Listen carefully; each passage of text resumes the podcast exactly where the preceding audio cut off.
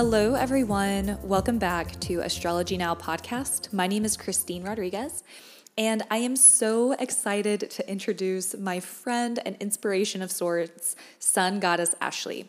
She is a tarot reader, Vedic astrologer, and dream interpreter. And so you'll hear a brief interlude and then hear the rest of the segment. I have a few more interviews queued up for you all, and I mostly just so excited to share all these magical people with you. I hope that you enjoy it. And we have a wonderful special guest today, sun goddess Ashley, who's one of my very favorite people. I met her at an astrology conference last year. Um, and she is a Vedic astrologer. She has a history in Western astrology. She is a tarot reader and a dream interpreter, which is one of the most fascinating aspects about her to me. Ashley, did I miss anything? No, you got it. Hi, hi, Christine. How are you? Um, thank you for having me on your uh, podcast. Yeah. And um, yeah, I think that's I think that's it. Yeah, uh, I do uh, Vedic astrology, tarot, dream interpretation, and um, I think you'd wanted to talk about um, some aspects of dream interpretation in your episode today. Yes. Mm-hmm. So there are questions that I've gotten from listeners who are curious about dream interpretation, and then I had some questions as well. And then there are a few astrology questions. Okay. And I can I start off with actually an astrology question that I'm just yeah. So you have a pretty extensive background in Western astrology. Correct. And I'm just curious, like you also, every single time I have a conversation with you, you say something super insightful and illuminating about Vedic astrology, which just like shows your, like seriously, like I'm always so impressed with the insights that you have. And so it's like you've shown just like so much insight and experience in both and i'm just curious as to what made you switch from western to vedic. Well thank you for that. And i am a student just like yourself. We're both um, you know just learning astrology. It's a lifelong subject so um, we have to stay humble right? Um, i i guess i started off with western astrology um, just as an interest to almost like learn about psychology and how the mind works and um, just about people and personalities. Um, and then I got more and more into that. And I, am actually a certified Western tropical astrologer through ISAR. And uh-huh. I did teach um, some classes and workshops uh, in the LA area for a while um, uh, in Western groups. And um, I feel like what made me uh, switch was the conference that I went to in 2015 in Sedona. Okay. And I thought it was like I didn't know much about Vedic astrology, but I knew that it was way different. And I because it was this whole other system, I was like, I'm gonna put that off. I'm not gonna, you know, overlap studies. I'm gonna study what I want to in Western astrology and then kind of look into Vedic later. Mm-hmm. And when I, I was ready, like at this one point, I was just like, okay, I'm ready to see what this is about. So I went, and it was like, like kind of blew my mind and it actually put a lot of the pieces that I felt like were missing together. Um, and so it just felt like so real and just so authentic. And um, yeah, I never really looked back from there. So um, yeah, I've just been studying. It makes a lot more sense too.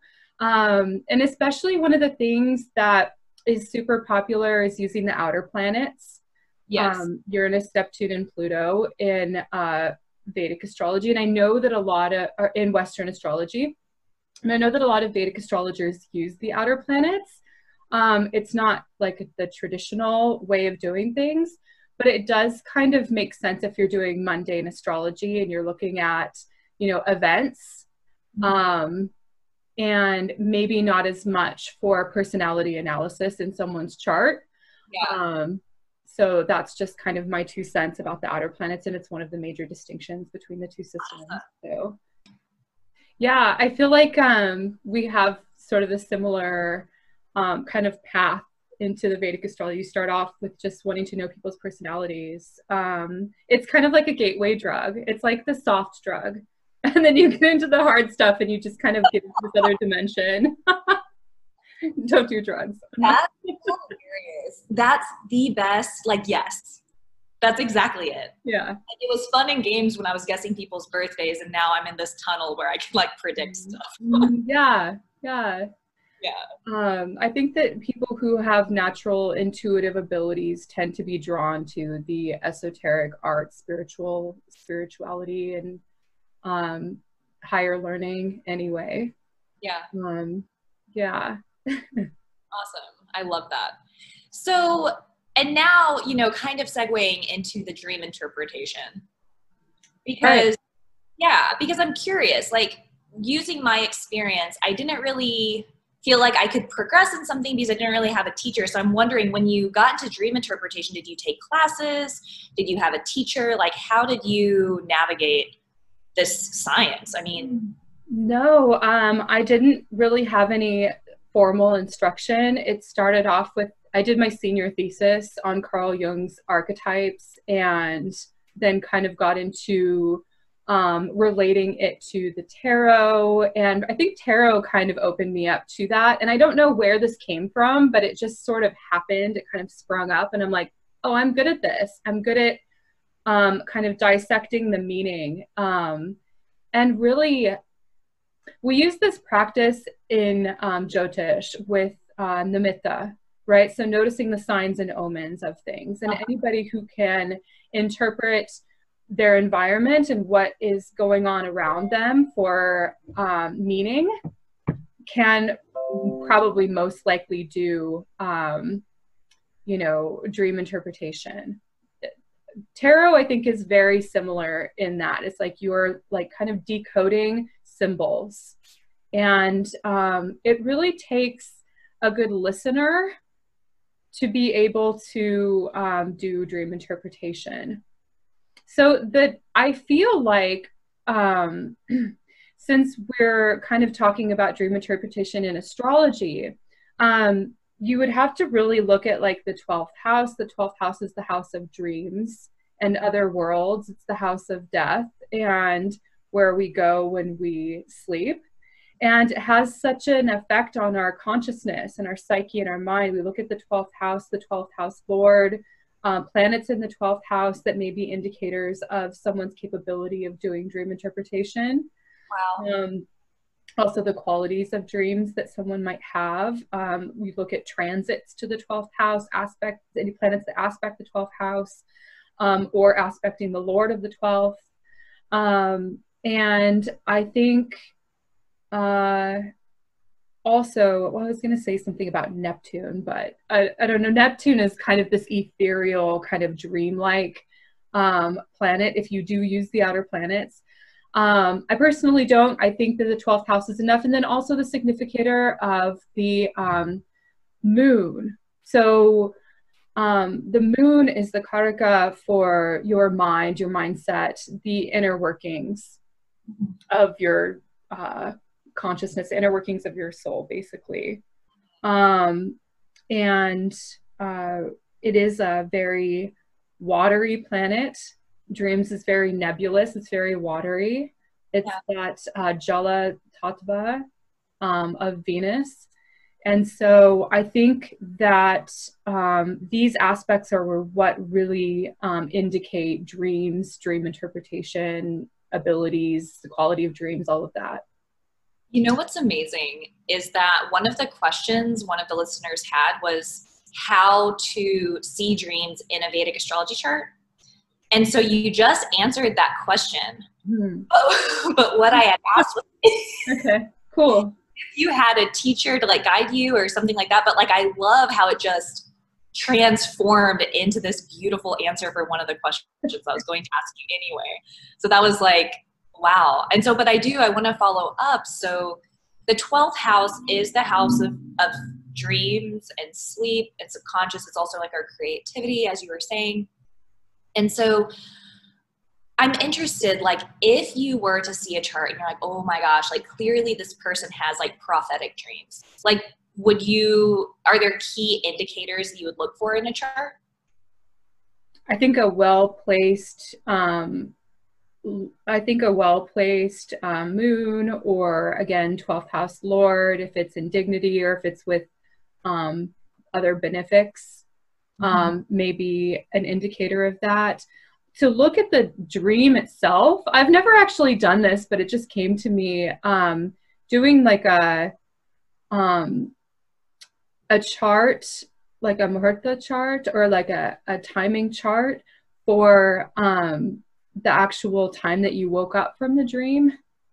Um, if it was in the middle of the night, you can maybe record the time and then run the chart in the morning and see what was going on through transits. Wow. Um, I'm also hearing doing a Chandra Lagna chart, and you can look from the moon to see, the, you know, the qualities of this in a person. Um, I think maybe that's what I would that's what I would uh, associate with that. Okay. Wow. Thank you so much. And so that was one of the questions was can dreaming be found anywhere in the birth chart? Um, another we might have Varga charts. But I don't know if it's one of the Varga charts, one of the divisional charts, if it's with dreams. Um, I'm not sure. I haven't done enough research on that, but that would make sense. Okay. Also, um, when you maybe the uh, D12 chart, I'm just guessing. I actually don't know. Okay.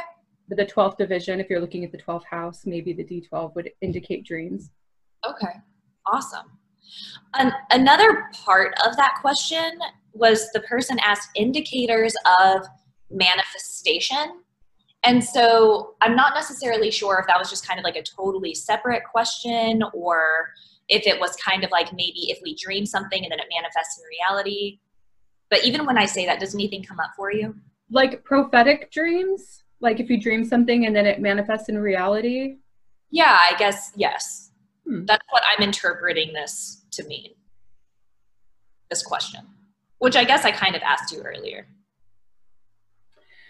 Yeah, I don't know what Graha would be responsible for that, to be honest, but I feel like this whole Maya illusion of reality is a manifestation of a larger dream. Yeah. So if you really want to get kind of esoteric about this, we are all just dreaming. This is a dream. Even talking to you right now, even listening to the podcast, it's all a dream. Yeah. Right? Um, and I feel like the whole chart is a manifestation of this dream. So you would have to look at what's being manifested with the mm-hmm. different planets, right? So, um, but oftentimes when I think of manifestation and things growing and things happening in the incarnation element, I would think uh, Rahu, right? Rahu is the thing that brings us into existence. It propels us forward. It's the way that the soul is going for lessons, and it brings us deeper and deeper into Maya. Um, again, the manifestation planets would be any of the Pancha Tattva, any of the five grahas. You've got Mercury, Venus, Mars, Jupiter, and Saturn. They all play a special role in this experience of the five senses Okay, that five senses is the Panchatattva. Um, it just depends on what reality you're looking at. You know, for creativity, you want to look at Venus. For understanding and intellect and you know comprehension of words and symbols, you want to look at Mercury. Mm-hmm. Um, for movement and motion, you want to look at um, Jupiter because it's space right? So it's taking up space, it's growing, it's moving through time. And the energy, that life force that moves us forward is Mars. So they all have a different element of everything is a manifestation. Yeah, wow. I love that. Okay. Yeah.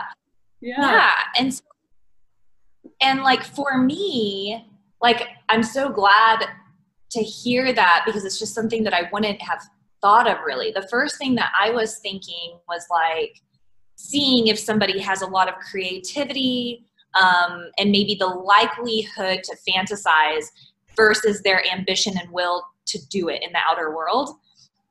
Do you see what I'm saying? And so that more of like a, um, it's not necessarily manifestation in the sense of prop in prophecy, but more of like, does this person have the will and the ambition to fulfill their So it's kind of like my my answer was kind of to a different question. I feel like you would have to have a combination of um you know either exaltation debilitation or benefics and malefics aspecting your moon or your ascendant or um, it just you'd have to have a combination because if you have too many easy combinations in your chart you'll become complacent and lazy and you won't have that ambition and maybe things come to you but you might not appreciate it or work for it um, and then you also have that sort of glorious underdog um, kind of takes the the crown um, theme that everybody loves. It's hearing that all of that like grit and determination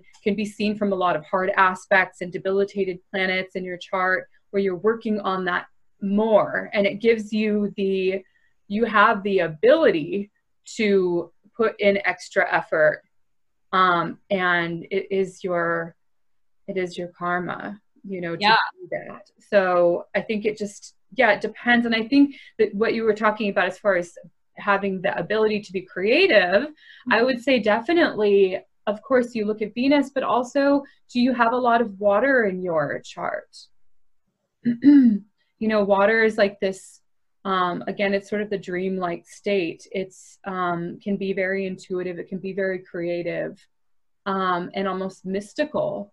Mm-hmm. So the sign of the mystic is Pisces, right? And it's the natural significator of the 12th house. And it's where Mercury is debilitated, it's where Venus is exalted, it's what Jupiter rules.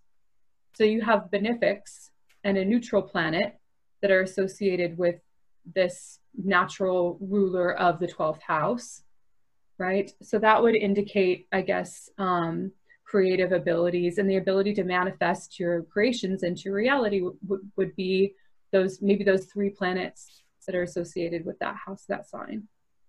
Wow. awesome. You agree?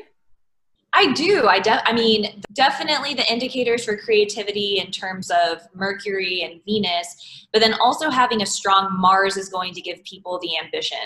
Or having many planets in a fire sign is going to give people that ambition and motivation to get up and get things going.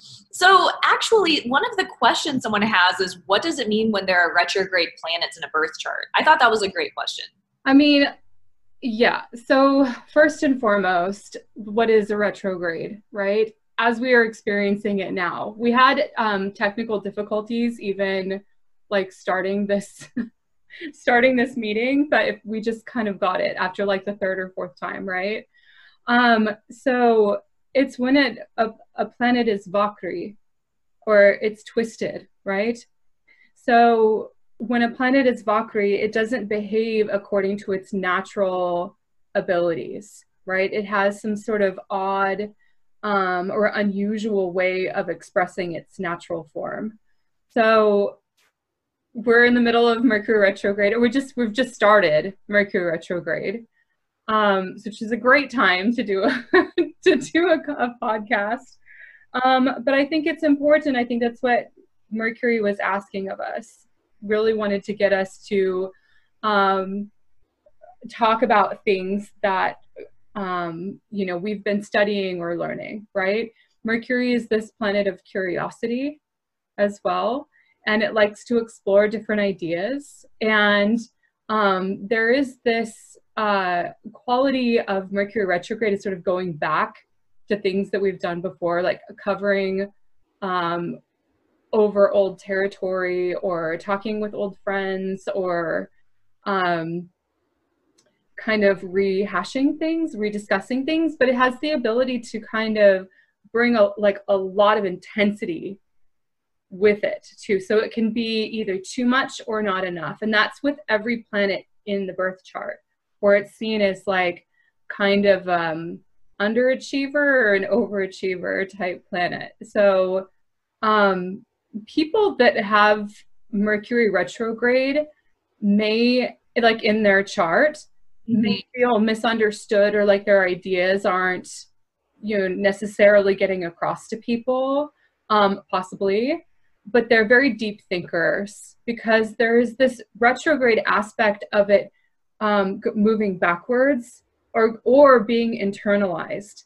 So these people can think things through or um, in their mindset before they speak them, or they just may never speak what they're thinking or hearing or, or saying in their head. And there can be a sense of like repetition. So a lot of times I've noticed that people with Mercury retrograde in the chart can tend to um, mull over things, uh, ruminate, mm-hmm. ruminate in things, and, and sort of play the same tape over and over internally. Um, I don't know if I'm going on a tangent, but I'm just kind of letting it flow. so, oh, I think it's great. Um, yeah. So, generally speaking, mm-hmm. like if a planet is retrograde in a birth chart, right? I would just, for me, I would personally say, like, for whatever planet is retrograding, and this is like a very, like, I don't even know, like a light way of putting it because you want to see what planet it is, you want to see what house it's in. Like there are so many different things to consider. But it does have a tendency to internalize things and to give some sort of like introspective aspect to it.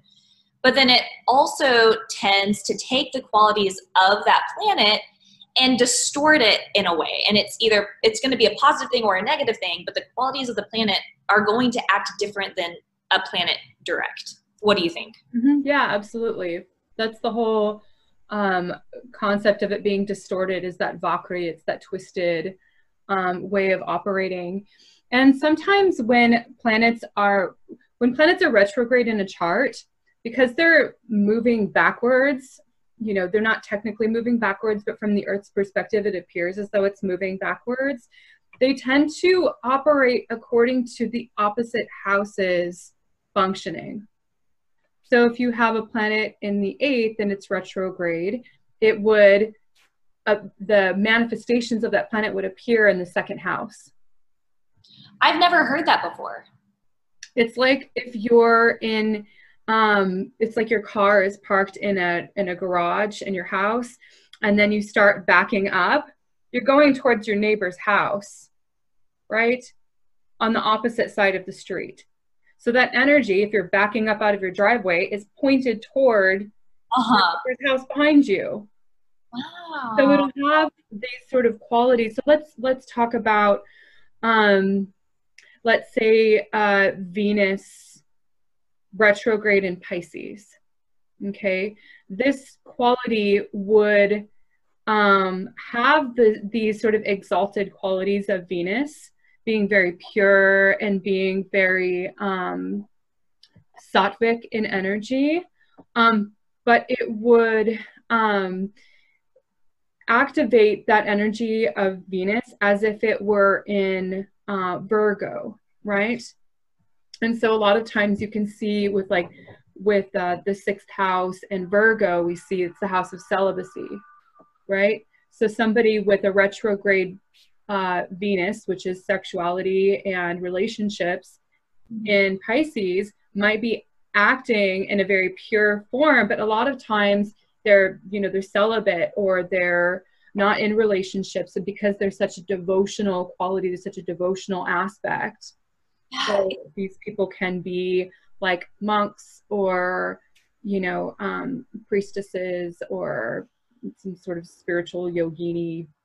Yeah, yeah, no, I love that. And it's like I actually pulled up a chart really quick. These reminded me of someone, and I was like, I want to see if their Venus is retrograde. but no, now it's just like I want to look at a bunch of charts and analyze that. That is so. It, like there are a few people in my mind who I'm thinking of who have Venus specifically retrograde, and I feel like that that makes a lot of sense. And so that's just so so so interesting. And it doesn't have to be in pisces it can be in any sign but you look at, at what house it's in and that's and then the expression of that comes from the opposite house. Okay. And so yeah. All right so we covered that question in terms of what it's like to have retrograde planet in a chart and what that might look like and so retrograding back to dream interpretation. Oh yeah. oh, I like to see what you did there. um so did so you didn't you a lot of it is self-study and utilizing your intuition from astrology and, tar- and tarot that you've developed throughout the years to kind of self teach dream interpretation, or did you take a class or read books? No, I must have done it in a past life. I don't know. It just sort of came to me and it felt so natural and I didn't train for it. It just happened. So that blows my mind. Okay. oh, really? Because I I've gotten multiple dream interpretations from you. Yes. And I feel that every time that we have a dream interpretation, the symbols that you see are incredibly in alignment with what is happening for me in the outer world. Mm-hmm. Um, and so, I mean, yeah, I'm just, I truly am very impressed with that. So there's a level of interpretation, right? I'm the interpreter of what's going on in your psyche. And we have to look at maybe combinations of your moon and my Mercury or something to that extent because interpretation is Mercury, right? Would you do you have any books or tools or resources to recommend to learn dream inter- interpretation? Honestly i didn't read any. Okay. um i took classes i took psychology classes in college and then um i just i don't know it's a natural ability i don't i haven't studied it or practiced it. Um again i want to sort of circle back to the nimitta like can you interpret the signs and omens that are happening. A lot of times people have these abilities to notice things, but they dismiss them as insignificant. But really, as above, so below, as within, so without, as the universe, so my soul. Everything is a reflection of everything. We're reflecting the cosmos above, the external world around us what we see in our you know day-to-day reality is an inner reflection of what's going on inside of us and, and our soul so it's a projection like a like a movie onto a screen right? So everything that i'm seeing and everything that you're seeing in front of you is a projection of the inner movie. So if you notice things you notice repetitions you notice signs the universe is always talking to you. Spirit is always talking to you um, through not just what's going on around you but other people other people's words. So even clients can speak to you. Even your friends can speak to you. They're all we're all just messengers of god. So um, i think it's just practice um, to be able to notice the signs around you would help you if you wanted to do dream interpretation yourself. Also what i did um, I, I would say there is no book really on dream interpretations, yes, you can Google symbols and what they mean. There's an infinite number of definitions out there of animal totems, of symbols, of what this or that may mean. But here's the thing like, no book is going to be as comprehensive as the one you carry around in your mind. The one you carry around, this is the book. Okay? So if you want to practice you know, um, studying your dreams, for example, and being more connected to yourself, that can help you understand how to interpret other people's dreams. And the best way to do this is just keep a dream journal, right? Okay. So, again, you have that Mercury aspect of journaling, right? Writing words down, what you could describe, the images and pictures that you see when you're sleeping.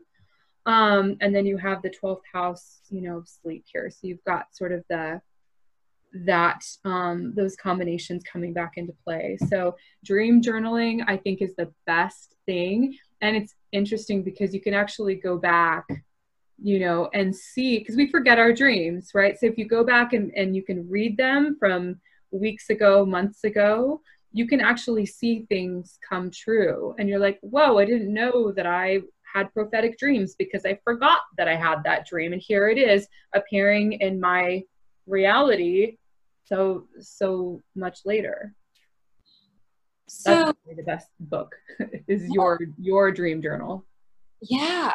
And so what would you say though like if someone is having nightmares and they're like horrible and you can't even like imagine that you were capable of thinking such a thing? Like what do you generally think about that type of stuff?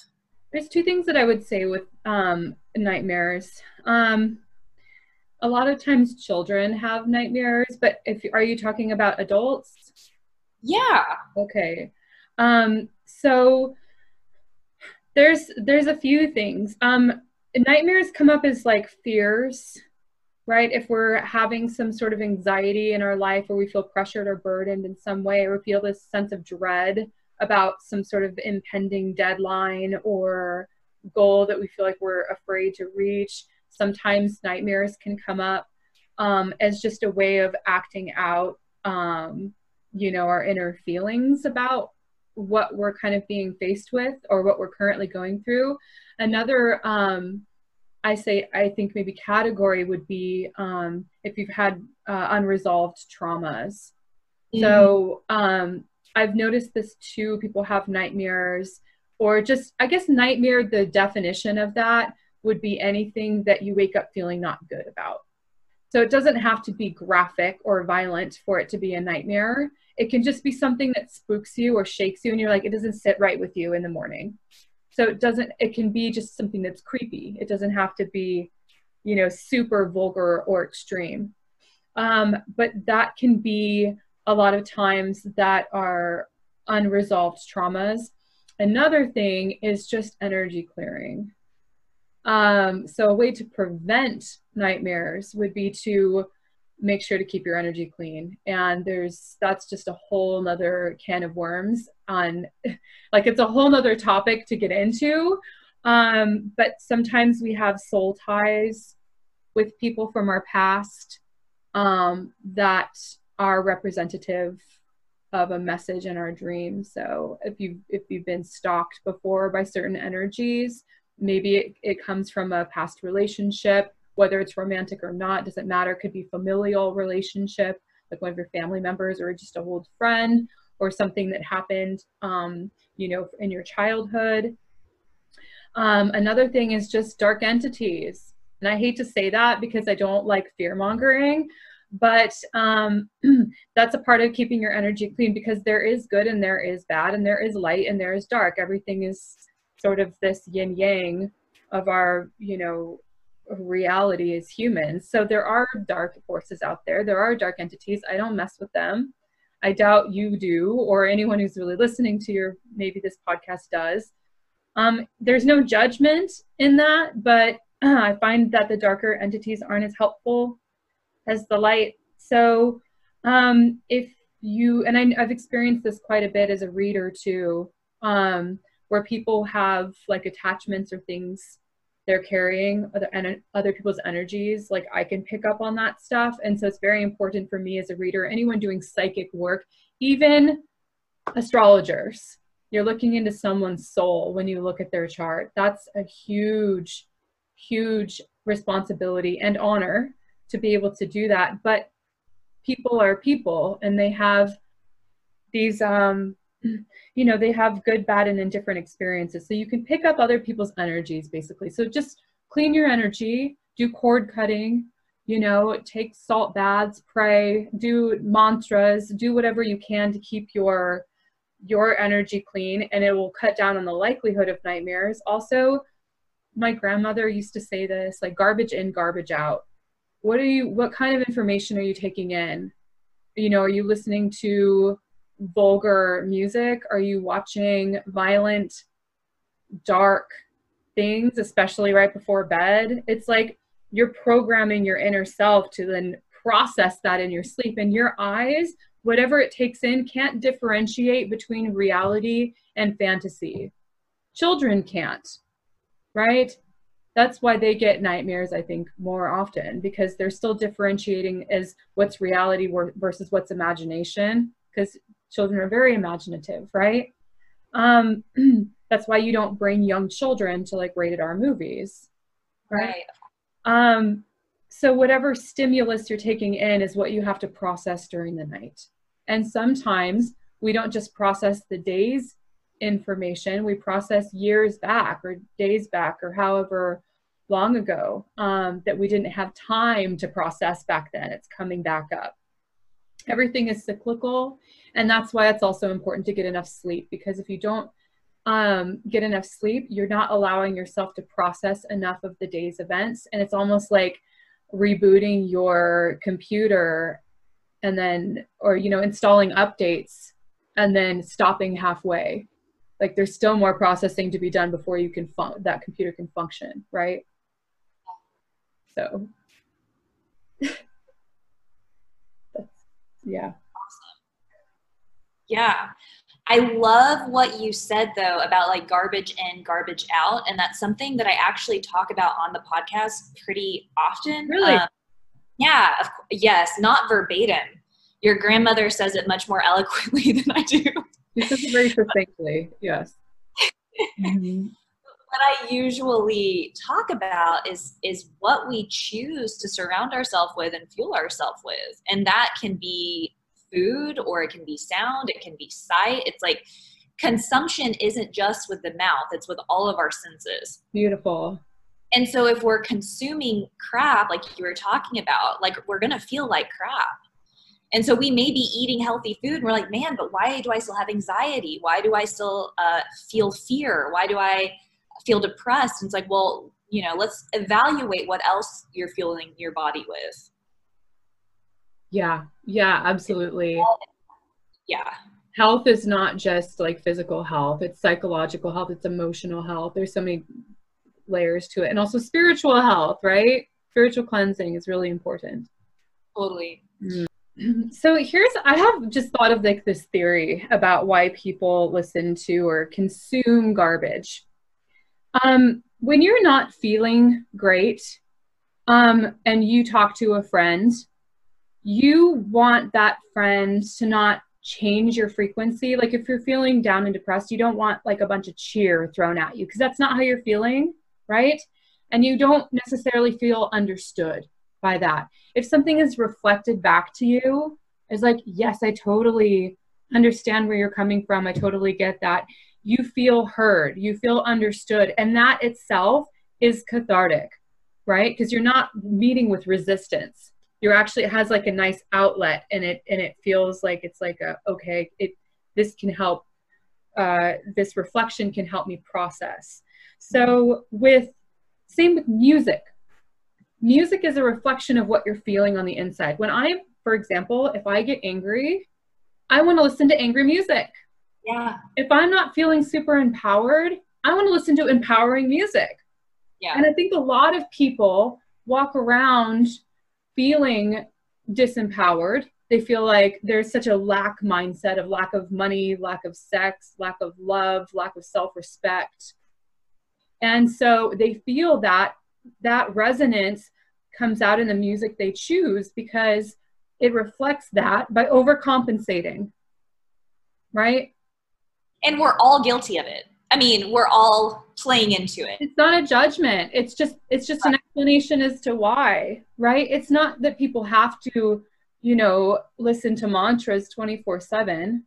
Um but there I mean, we're not it's good to work on yourself and to improve yourself, but you know, to hold yourself to a level like I have to be a saint, you know, or you know, be this be this way is not necessarily realistic. We do live in this world.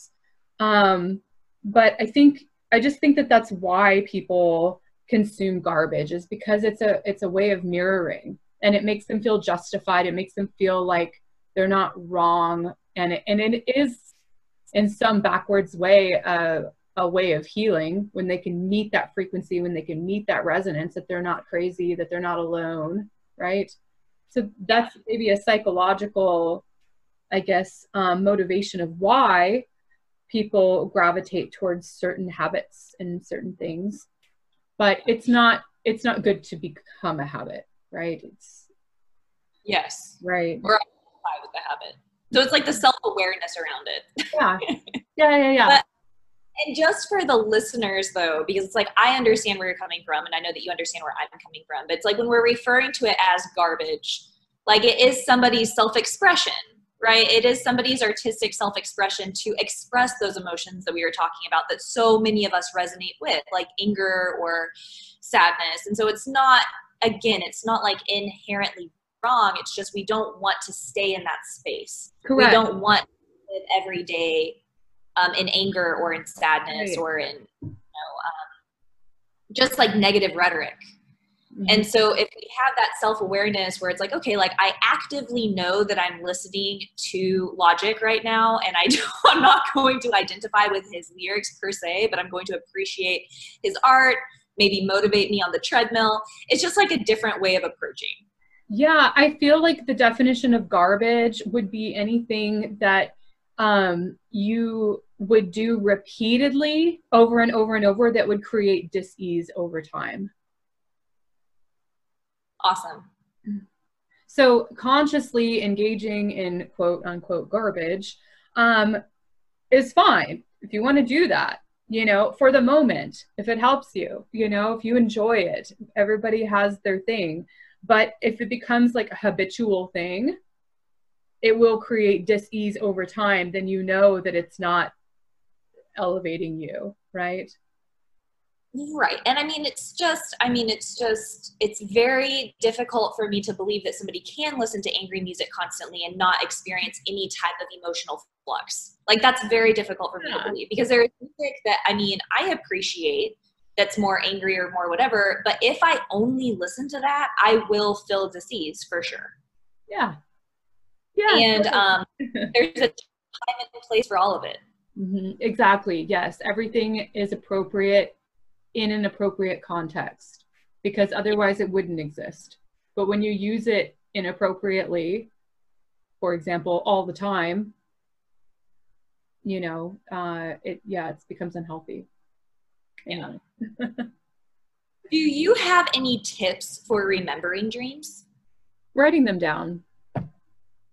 Yeah, um, that's it. what about like if people can't um, remember when they wake up? Um, I would say no stimulants.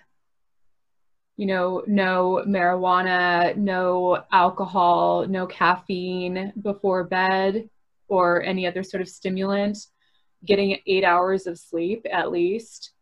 Um, uh, again, doing certain things that would um, facilitate the quality of sleep. Um, so, any sort of nighttime activities that would be conducive to good rest, say taking a like a nice warm bath, um, not being on your devices at least you know 60 minutes before bed, like getting off your devices, um, just sort of powering down.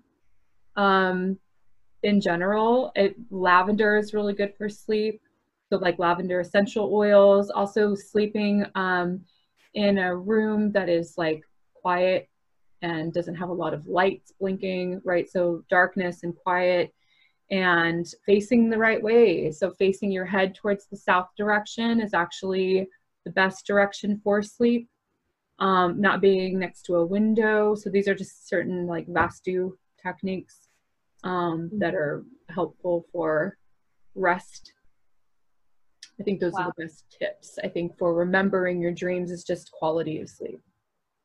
Awesome. Yeah, something that's helped me also is kind of meditating on the idea that I will remember the dream. Okay. Has it worked for you? Huh? Has that worked for you? I'm a pretty active dreamer anyway, you know, so it's kind of hard to to actually have like fair data on that. But I I do before I go to sleep, I take a moment and I sit in silence and I just like focus on the fact that I'm going to remember clearly. Um, and so that you know that's helped me find a little bit of clarity in the dream. But I've already I've always remembered. So yeah, I Not, think I think that's so important. That's such a great point, and and that's um very applicable to a lot of things in life. Setting your intention is so powerful, right? Setting your focus on on. Uh... You know, also what's interesting is I just thought of this too. Um, not just transits, but certain dashas that you might be running um, might give you periods in life where you have more active dreams. Mm and that would be in alignment with your natal chart right mm-hmm. like depending individual their dasha would be different depending on their 12th house ruler mm-hmm. or do you think that there would be a dasha specifically i feel like it would be for your chart Yeah, totally. Yeah. Awesome. Is there anything else? I know that we're kind of reaching the hour mark. Is there anything Okay. that you want to add or anything else that kind of came up? Um, no, I like the way that this conversation went. Me We too. didn't really I feel it. we didn't have any sort of script or schedule um, or plan, so I, I think it flowed very nicely. It flowed naturally, so I hope that Yeah. listeners like it. Oh, yeah, totally. And so, if the listeners do want to find Ashley, which they sh- totally should, um, you have a YouTube channel, which is Sun Goddess Astrology on YouTube. And then your website is sungoddessashley.com. Yeah, that's, Awesome. What was that? yeah, that's correct. Mhm. And they can schedule astrology reading, tarot reading, dream interpretation. Do you offer any other services? No, that's it. Awesome. Well, it was amazing talking to you. I'm sure that I'll be talking to you very soon. This is great. Thank you so much, Christine. I, really appreciate you having me on. This is fun. All right. Well, I I will talk to you soon. Okay, Okay. take care.